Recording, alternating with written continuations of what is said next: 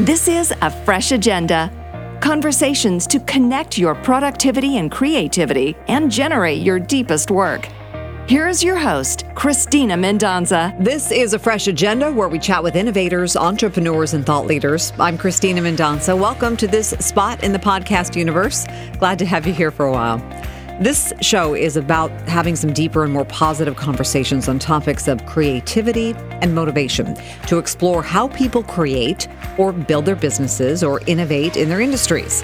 This is episode number 74, and we're going to talk today to Jason Redman, retired naval officer and U.S. Navy SEAL. He is the chief motivational officer for SOFspoken, Eagle Rise Speakers, New York Times bestselling author of The Trident, and he has a new book that's coming out next month. It's called Overcome, and he's going to talk a little bit about that. He talks about these life ambushes that we all experience, and and uh, he knows all about overcoming adversity, and you're going to learn more about that. Uh, when you think of a Navy SEAL, uh, you think of someone who has discipline first and foremost, right? Unbending loyalty, perfection in execution, and all of the hard work it takes to make all of those things come natural.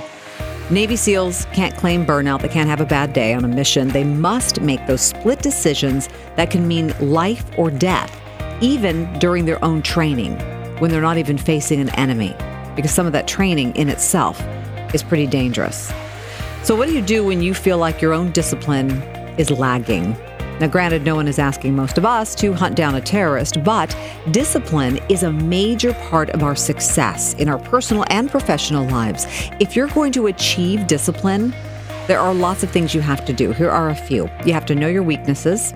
You have to set clear goals and execute a plan. You have to change your perception about your own willpower. Your internal conceptions control this, not anything externally to you. And you have to give yourself the best chance to succeed. No self sabotage. You have to avoid what author Steven Pressfield calls resistance. I was reminded of this concept again. I met a man this week. Uh, he's writing a book, he's creating a curriculum for personal finance, and he's actually in a book club with Steven Pressfield, which, if you aren't impressed, go read anything by Steven Pressfield and you will be.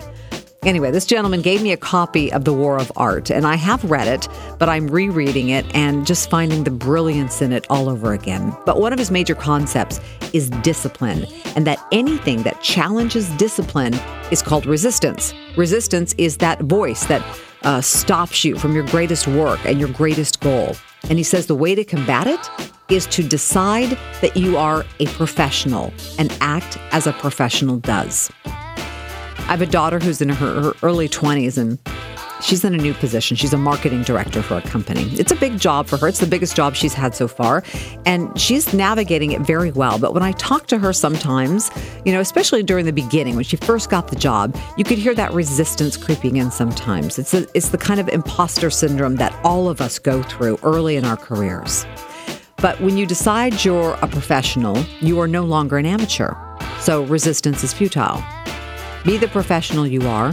Professionals are disciplined, just like our guest today, Jason Redman. It was an honor to get to know him. We're going to dig into not only the discipline it takes to be a Navy SEAL, but what kind of creative mind exists in one of our nation's most well trained warriors. Before we get to his interview, let me tell you about some professionals that I've enjoyed getting to know New Age Aerial. I recently did a project with them in downtown Sacramento. I was so impressed. I needed aerial coverage for a big announcement, huge news conference for um, one of my clients. And Dave and his team showed up early. They had two amazing drones. They gave me tons of gorgeous shots of the construction of the city. They captured the big announcement perfectly. And they took care of all of the licenses and the flight planning and notifications that are all required with a shoot like this. They got me the video fast. Then Dave sent me amazing time lapses that he's been doing lately, just gorgeous. So if you need still pictures or video for a film, a project, a real estate, um, you know, piece of property that maybe you're trying to sell, or even like a wedding, HD, 4K time lapse, whatever you need. Dave will exceed your expectations. Give him and his team a call at New Age Aerial. Look him up online at newageaerial.com, or like I said, give him a call 916 645 3474. Okay, Let's meet New York Times bestselling author of The Trident and author of the upcoming book called Overcome, Jason Redman. Jason Redman joins me now. I want to thank you for your time. We appreciate you being here. Christina, I'm honored to be on. Thanks for having me. All right. Uh, so I, I, just have to ask you first about this uh, recent raid uh, and the uh, the death of um, al Baghdadi. I wanted to ask you, as you watched that as a as a you know retired SEAL, what were you most interested in when the news came out? Well, I tell you, my first thing that I thought of is what a tremendous success, not only for our nation, but also for the the unit that actually did that actual takedown, which at the time I didn't know who it was. So, I mean, I wondered if it was our guys, um, and obviously we found out later it was an Army unit. But I, I know how complex and how dangerous missions like that can be. Uh, when you are going up the, the top tier of ISIS or Al Qaeda, any of those individuals that are extreme zealots, you're getting into the arena where those individuals are typically willing to fight to the death, and they will put up a heck of a fight. Uh, it's pretty rare that we can take down a target like that that we don't have some form of casualties to our people. So when I heard that they had managed to do this, that they had managed to take uh, Baghdadi out, or he took the coward's way out. Uh, and we did it without really sustaining any injuries. I thought, wow, what an amazing victory. I mean, those guys just did, did such a good job, obviously, in the mission planning, the mission execution, obviously all the three letter agencies that contributed the intelligence that led up to this and, and for that final, uh, what we call execute authority to make it happen. So I just was, I was proud. I knew what an amazing impact it was to uh, get rid of Baghdadi. I mean, what a ruthless, vile, violent human being. Uh, and it was just, it was a good day. I love seeing when, um, you know, when American forces are utilized in the right manner, executing the right missions, taking out the right people that are deadly and a direct threat to the American people and our other interests abroad. As someone who ran these kind of missions, what kind of planning goes into it? What kind of coordination is needed? I mean, did the teams just work so closely together that I mean, you you know what the, what the guy next to you is going to do? Yeah, absolutely. I mean, at this level, and you have to think that we are probably the most tactically and battlefield pro- proficient force in the history of the world at this point. I mean, we have been at war for over 18 years. Our special operations forces has have carried the brunt of this war. Our top tier units have probably done tens of thousands of missions. And the thing is, the the, the mission um, details may change. Um, you know, the actual structure, the layout of the structure, the amount of enemy on it, all those different things. But the tactics that they utilize do not. Um, you know, they'll they'll just switch things up based on what they know. And the great thing is they've been doing it so long, Christina, just like you said, they are able to read off each other and adapt to the situation incredibly quickly on the ground uh, to be able to execute that mission. So, you know, I'll stay away from any of the direct tactics. I will just say that uh, at that level, both with our training and the amount of combat experience we have, they are able to flow very effortlessly and adapt very quickly to very dynamic and dangerous targets. During your time um, with the military, uh, what kind of technology must you have seen come into play? And were there times when new technology would be presented to you and you thought, oh, this is a game changer? This is amazing? Yeah, absolutely. I mean, it, it is amazing. Uh, so we'll go back to the very beginning of my career, and then when we get to the current date, I'm not going to get into details. But what I will say is, uh, I stepped into the military in 92, and uh, we only had a computer in our platoon hut. In my very first platoon, we only had a computer for doing administrative work. Uh, fast forward, only in about a three year period, we moved to where we were carrying uh, Toughbook computers, uh, satellite communications, we were carrying digital cameras, and we were able to transmit imagery uh, you know, through satellites around the world. I mean, it was incredible how quickly, and it has exponentially grown since then. Uh, the things that our special operations troops and our military as a whole are bringing to the battlefield are absolutely amazing. It is game changing. And I am fascinated at what the future will hold.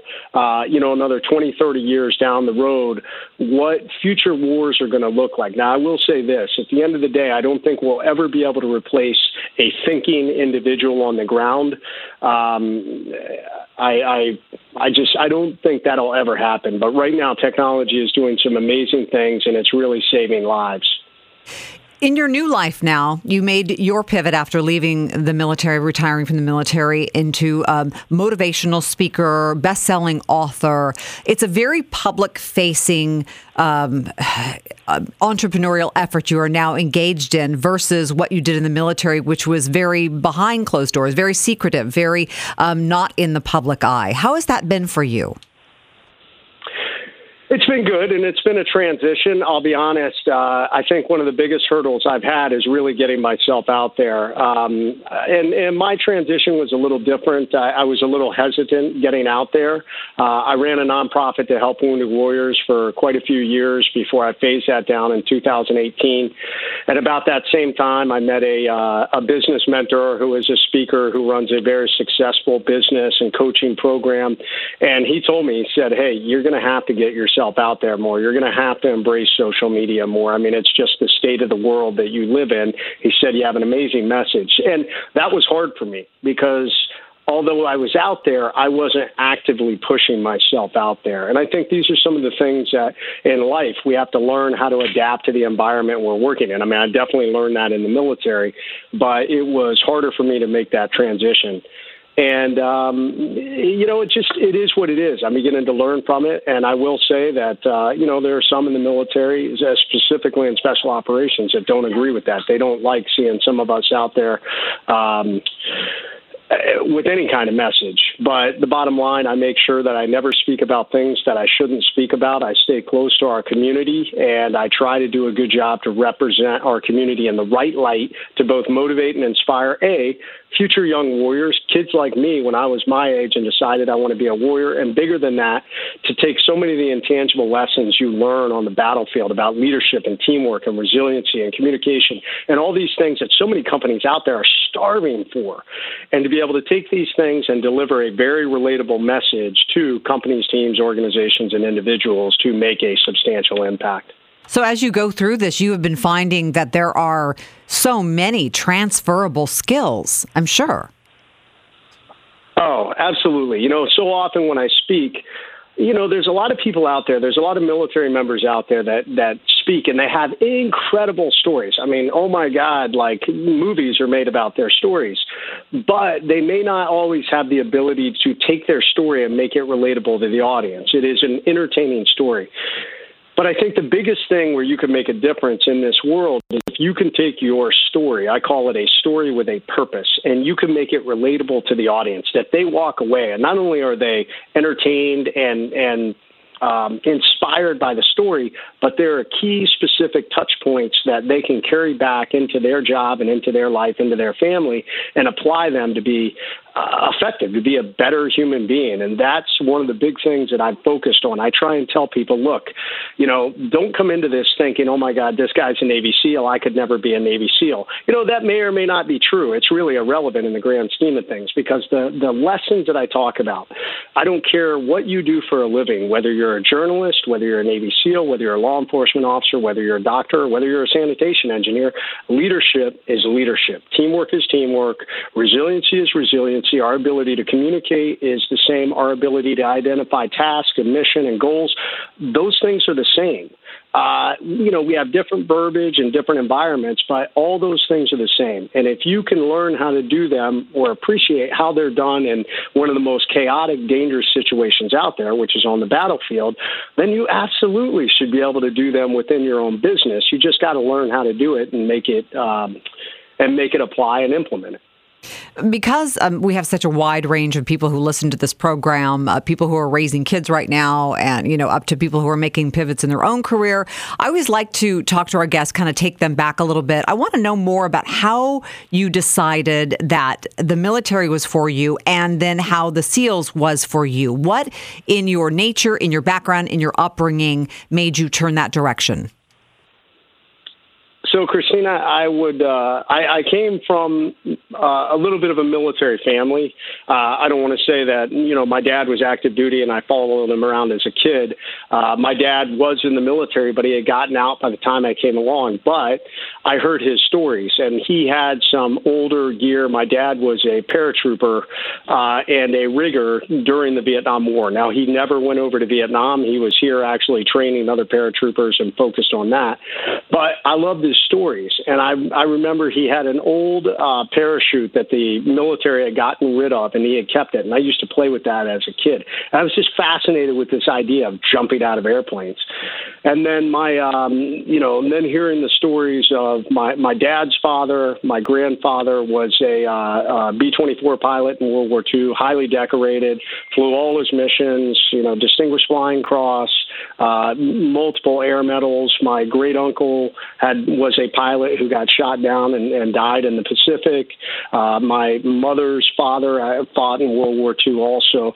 So I just grew up with this great appreciation for um, warriors and also for patriotism. These individuals who are willing to give back to their country with everything up to their lives, like my like my great uncle had done.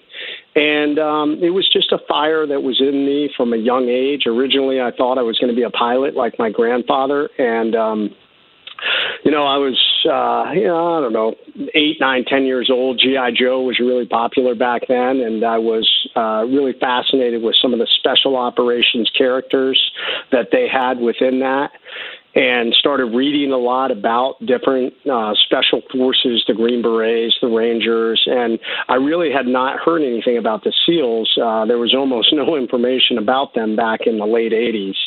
And my dad, though, had met some SEALs. They had come through jump school and he was familiar with the program. And as a kid, my parents divorced. I spent a little bit of time in the, the Virgin Islands, so I had a I was a I was a good swimmer. Um, and my dad knew that I liked to swim. He knew I liked the outdoors. And he knew I was looking at special operations. And he said, Hey, there's a group of guys. They're called Navy SEALs. Uh, if you're looking to be one of the best, these guys are the toughest out there. So I started researching it. And um, fortunately, there was a guy in my church who was kind of a special operations aficionado. He had all this, he had, he had collected a whole bunch of stuff articles, magazines, all kinds of stuff. And he had quite a bit of information on the SEAL teams, and I just ate it up. Uh, I just said, This is what I want to do. Uh, I don't know what sparked that fire within me. I was not like some you know, star athlete or anything as a young teenager. Um, you know, if anything, I was probably the proverbial 90 pound weakling back then. Um, but I had a fire in me and something within me that if you told me I couldn't do something, it only drove me to want to do it more. So about the age of 14, I made the statement, I'm going to be a SEAL, and I never looked back. Wow. Was it, I mean, you had obviously a long and very successful career, uh, you know, until your injury. But did you, uh, was it when you got in, was it everything you thought it would be?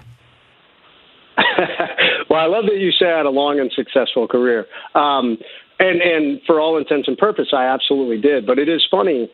That's a great question. Was it all I thought it was going to be? Because I lost my way at one point. I actually accelerated really good and uh, or really well, and found myself uh, in a leadership position. I found myself as an instructor. I got selected for a commissioning program. So it was everything I had hoped it to be. Um, although prior to 9/11, we were in a peacetime military and uh, and I did some work down in Central and South America. But I think all of us uh, young men, you come into the military, you come into any kind of, especially elite special operations unit. I think you think you're going to be conducting, you know, missions all over the world, and in some ways you are. But it is not the hardcore direct action movie, the uh, things that Hollywood likes to depict, or at least that is not happening on a regular basis. Uh, it wasn't until 9/11 happened that suddenly all that changed and overnight, suddenly, literally, we were living the idea, uh, or I guess this romantic notion I had as a kid of what it was to be a SEAL or a frontline special operations warrior. But the interesting thing is that the more you're in combat, um, you see both the best and worst of humanity in intense combat. Um, you know, coming full circle back to Baghdadi, you saw the level of violence and depravity that people have out there, the things they're willing to do to another human being. And then you saw the flip side of the coin. You were serving with some of the most courageous, amazing individuals who literally were willing to put their life on the line every single night, you know, to go out on a mission. And before we went out, we all kind of looked at each other and knew this may be the last mission we ever go out on, uh, and, and do it night after night after night. So it was at that point that I really think I had come full circle, and I'd made some, you know, I kind of alluded to, uh, I had kind of lost my way as a young leader, and uh, had to get course corrected thanks to some leadership. That whole story is told in my book, The Trident. But the bottom line, it was quite this evolution over my career, um, with probably a little too much of a romantic notion of what combat is, and then getting into combat having the reality of what combat is, which both brings out the best and worst, and then uh, really kind of seeing what the highest levels of special operations are and what these amazing guys and gals can do. When um, when you were injured, I want to ask about this um, because most people will never be a Navy SEAL. They will never be injured in in combat. How did you get through that? How did you find the fortitude to get through it? What helped you? Um, what gave you support? So yeah, I, I hope that no one out there ever encounters severe battlefield trauma. It is incredibly hard to go through. Uh, high caliber machine guns, high caliber, or you know, large explosives do a lot of damage. I um, I'll be honest. I how I think I accelerated from it, and my second book really gets deep into this. Overcome, which comes out December tenth. Uh, I was really prepared for that moment. And the reason being, I alluded to that leadership mistake I had made in my career where I had to, I had to course correct. And uh, I really had to humble myself. I'd, uh, I, I made a mistake. I made a bad call on a mission that no one was injured, no one was killed, but it did damage my, my leadership credibility. And it took about two years to very slowly earn back the trust and respect of my teammates. And I'll be honest, it was the hardest road I've ever walked. And by the time I got to the end of that journey and had earned back that respect, had earned back my place, uh, had my career back on track, was getting ready to screen for the next level of SEAL team, was when I was severely wounded. Um, but the interesting thing about that is because of this really hard journey that I had walked, you know, literally climbing out of this deep, dark hole, it prepared me for that moment to be severely wounded. And I look back on everything I'd been through in my life. I look, I'd been through, you know, SEAL training. Uh, I'd been through Ranger School at this point, and I'd been through this hard um, redemption journey. And I said, you know what? I can do this also. So one of the big things that I tell people out there, you know, that's how you build resiliency is you have to do things that make you uncomfortable. You have to pick yourself up after you fall down and not just quit and not just leave it alone. If you get up and you drive forward, it's going to make you stronger and better and you're going to be better prepared for those other future what I call life ambushes, those storms on the horizon. Uh, you'll be better prepared for them. So that's how I really overcame that because I I was ready and I had the mental fortitude and the resiliency that was built that I just said, okay, I'm not going to look back. I'm not going to feel sorry for myself. I'm not going to look at what I lost. I'm only I'm only going to look at how I move forward, and I'm going to figure out how to make the new best version of myself. Wow. And then you felt did you feel like you had to do that again once you retired? I mean, you know, you you were thinking you didn't have a story to tell and someone that you met said, "No, you absolutely have a story to tell." I mean, what was it that kept you from wanting to share that message um, with with the world once you had gone through it? Uh, I think a lot of it is coming from a special operations community. I mean, we pride ourselves on saying, hey, we are the quiet professionals. You know, we don't talk about the nature of our work. And I felt like that's what I was doing. And, and I know there are some out there that may feel that way. But at the end of the day, what I've come to focus on is, is, how I make it relatable to every human out there. I mean, I, I've come full circle in my thinking, and I sometimes you know, we never know why God puts us through the, the incredible hard things that we go through. But I tell you what I firmly believe now. I've lost a lot of friends And I don't know why friends who were much better SEALs than I were. I mean, I'll tell you that right now. And I don't know why God decided, well, I'm going to take that guy, but I'm going to leave you here. So I feel it. Um, that I got a second chance and that I I have to give back. Like I have to do something with this gift that I got. Like I have to take these lessons I learned and pay them forward and to continue to make sure that people recognize the sacrifice of our veterans. They understand the freedom and the opportunities we have in this country. And two, if I can help them be the best version of themselves from these hard lessons I've been through, then that's what's become my focus. And I think that's where I um that has become my new purpose in life post military. And uh, as as with many journeys of purpose, when we re, we uh, have to reinvent ourselves, you know, sometimes we kind of bounce along. We throw things at the wall, and some things stick, and some things don't. And you finally drill down onto this is it. And uh, from the time I retired until only a couple of years ago, I think I finally settled on, hey, you got a second chance. This is it so get out there and try and help others be the best version of themselves. What is your life like today? Have you recovered 100% from your injuries? Um, what do you like to do in retirement? what is your average day like now? So I, I will say that um, you know, have I recovered fully from my injuries? I will say that I am close to my new 100%. And that's something that I try to explain to a lot of people out there. You know, for anybody in life that sustained some sort of traumatic event, what I call a life ambush, whether it is a physical one, a mental one, or an emotional one, and oftentimes they, they are packaged together, you're never going to be quite the same. You're never going to be the full 100% of yourself that existed prior to that incident. But what you can figure out how to become is the new version, the new 100% version of yourself. Um, and, and, it, and it is a hard journey because we carry the mental, we carry the emotional scars. And obviously, if there was a physical injury or illness, you carry the physical scars that you have to overcome. So for me, I have all three and uh, there were definite limitations. I mean, I took two very large rounds in my left elbow, which originally they planned. They talked about amputating my arm. Uh, I had some amazing doctors that managed to rebuild it, but I have I still have major limitations. I have nerve damage. Um, I have uh, restricted mobility but I decided that I wasn't going to let it stop me. I mean, I had spent, you know, a better part of my life maintaining, maintaining a high level of fitness. So today I'm back to that. Uh, I, I try and work out five or six days a week.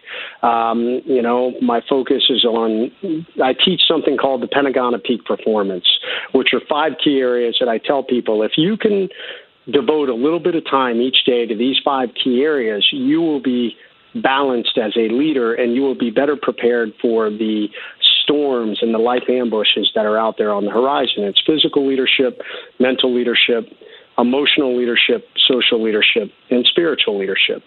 So I make sure that every day I try and put a little bit of time into those areas, and it's exactly what I'm teaching. So I want to live what I'm teaching others. It's what I talk about in my new book. It's what my coaching program, the Overcome Army, is built on this. And, uh, you know, my day is built around those things on how uh, I'm developing content, how I'm working with coaching clients, how I'm reaching out to companies where I can come in and help them. So many companies in this day and age um, change is happening. Uh, change is probably the biggest buzzword that's going on in this country because with technology, the pace that information moves, the pace that the market moves. Companies are constantly changing. Companies are being acquired. Companies are having to make, uh, you know, pivots due to some change in the market, some change in technology. So, uh, so often I come in and I speak to a company, and that's one of the biggest things that they're doing. So, if I'm not living it, how can I successfully stand in front of them and deliver a key message? Um, you know, it's one thing that I learned in the SEAL teams. It's a whole other thing that I have to be implementing in my life and in my business and learning it from other businesses that I'm speaking to. So um, that's what I'm doing day to day. You know, I work with my lovely wife, my long-haired admiral. She helps me grow the business, and my my family is probably my most important thing. Um, you know, I love spending time with them, and one of the great things about being an entrepreneur and um, running your own business is uh, aside from when I'm on the road, I can be there and do things with my family. Like for instance, my my oldest daughter is real big into sports and into fitness. Uh, so before she goes to school, she gets up and goes and gets a workout in. So this morning I got up at you know five o'clock and we went and we got a workout in before she went to school. And those those are the things that mean the most to me. And those are the things that I try and tell people in the end is what's going to matter the most for you. Because take it from a guy who laid on the battlefield dying and having to confront death in that moment and thinking, I'm not going to go home. I'm not going to see my wife and kids again. I'm not going to celebrate another Christmas. I'm not going to go trick or treating with my kids again. Uh, it is a heartbreaking moment. And not once did I think about any of the things that I had. I didn't. I not once did I think, "Gosh, how much money's in my retirement account?" Or, "Gee, I wonder what my truck's doing right now because I really miss it. I really love my truck." You don't care about any of that stuff. So, not that stuff's not important, but I tell you what, build those relationships. For me, it's one of the most important things and uh, I love being with my family. I love doing things with my family. I love watching my kids grow and find uh, their purpose and passion. Oh, that is beautiful. That is beautiful. Beautifully said. Uh, um, you know, I ask this of all my guests, so I'll ask this of you. Um, you obviously are involved in a lot of creative endeavors now, uh, building your content and and with your your new businesses. So, talk to me about your uh, creative replenishment. How do you, when you need to solve a problem, think about an issue, write some curriculum. What do you do to, to unplug or plug into your creativity? Is there an activity uh, that you do? Is there, uh, I mean, do you do yoga? Do you work out? What do you do? Yeah, for me, it definitely a lot of times it's during workouts that, you know, that's my me time. Uh, that's when, you know, I'm able to plug into music and I'm just focused on working out. And oftentimes a lot of creative ideas will pop in then. And I will, uh, you know, I'll take a break in my workout, obviously, if there's a little bit of, uh, you know, genius that popped up or maybe a new content or a new thought process. Um, oftentimes, I'm developing speeches. Um, for instance, right now, I'm super honored. I got invited to do a TEDx up in Boston the end of November.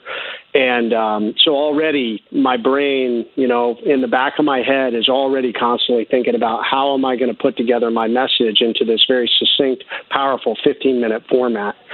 So typically it's when I'm working out. A lot of time when I'm driving, I like to, um, you know, just think about. Uh, I'll write speeches often when I'm driving. I uh, if I have a short trip where um, it's only three or four hours, I'd rather drive because I can get so much. excuse me. I'd rather drive because oftentimes it's during those three or four hour drives where I'm getting the creativity and I'm thinking through, you know, how this would flow. So those are those are the moments for me. And then you know the other thing is sometimes I reckon I push myself hard. Anybody that knows me knows I run uh, uh, nonstop. If I have any um, I don't know if I want to say it's a weakness. I, it's in my area of social leadership. I need sometimes to do a better job to make more time to hang out with friends um, because I'm just going. And I realize that sometimes I have to take a break. Like I'm up against the wall and I'm kind of redlining and I'm not I, I haven't taken care of myself. And I try and tell people, you know, you can't be creative and you can't be your best version of yourself if you don't find those ways to take care of yourself. So sometimes I have to do the same. I'll tell my wife, I'm like, man, I'm going to have to take a day off or maybe two days off just to clear my mind. And when I do that, um, I like to ride my motorcycle. I like to do things, like I said, I like to do things with my kids. One of our favorite activities is skiing. So we uh, we're pretty excited. We're doing a big skiing vacation for the uh, for New Year. We're going to ring in the New Year on the ski mountain. So those are the times where it gives me a mental break, and oftentimes I'll come out of that with brand new ideas and brand new flow patterns. Yes, the curse of the entrepreneur, you know, being too, too, quickly paced and not taking that me time. But yeah, you're right. So important to clear your head to be able to get those new ideas and bring some of those uh, skills from your old life into your new life. Uh, well, tell us where we can reach out to you. I know you have the new book coming out, Overcome, uh, which would make a great Christmas present, right? Because it comes out in December. That's right. Overcome comes out uh, December 10th. It is available for pre-sale now. So if you go to jasonredman.com, you just you can see books up there. You can click on that, and it'll take you right to the pre-sale page. And uh, I'm really proud of this book. This is an amazing book that I think is just going to help a ton of people. Uh, you've heard me talk tonight, or you've heard me talk about uh, life ambushes. And every single person on this planet goes through life ambushes. Uh, the average person, as a matter of fact, we write in the book, will uh, typically go through about five major life ambushes. Everything from the lower ends of a relationship breakup all the way to the higher ends of the unexpected loss of someone close to you, one of the highest things I've seen, the unexpected loss of a child, and then everything in between.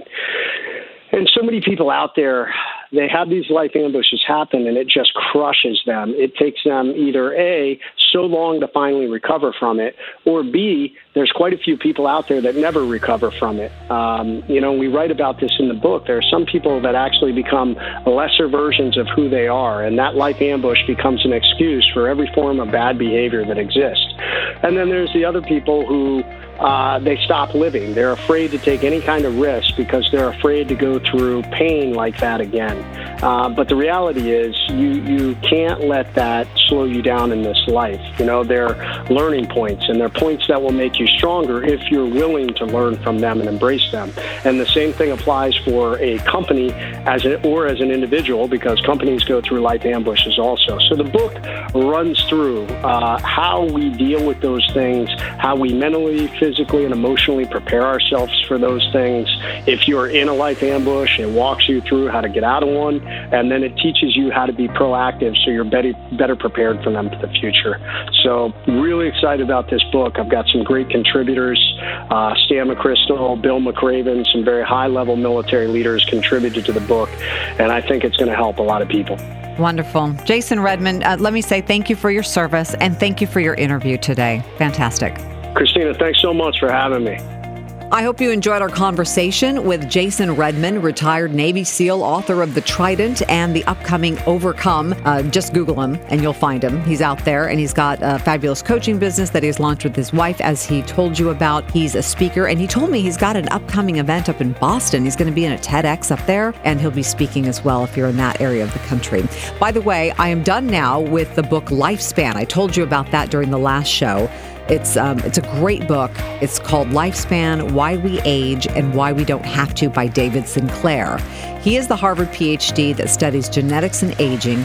Fascinating book, especially if you're a bit of a science geek like I am.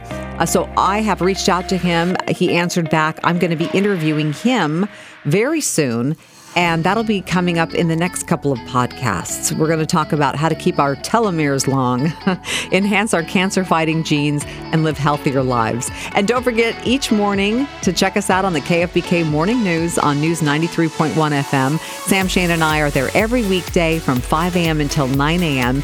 And we're doing deeper stories, more relevance, context, lots of perspectives. You can also find that show daily on your iHeartRadio app. Just uh, download the iHeartRadio app and do a search for KFBK, and you'll find us there. You can listen to us worldwide. Even my daughter in Australia listens to us. So, thanks to my sponsors, New Age Aerial, New Age Designs. Reach out anytime reach out to me. I'd love to hear from you. You can catch me on my website, ChristinaMendonca.com, and uh, there's a contact form there. So reach out with any other guests you might like to hear on the podcast. And if you have time, I would love to leave have you leave me a review on either iTunes or SoundCloud. Uh, that also really does help out. This has been a fresh agenda. I'm Christina Mendonca. Talk to you soon. Let's stay connected conversations to connect your productivity and creativity. This is a fresh agenda.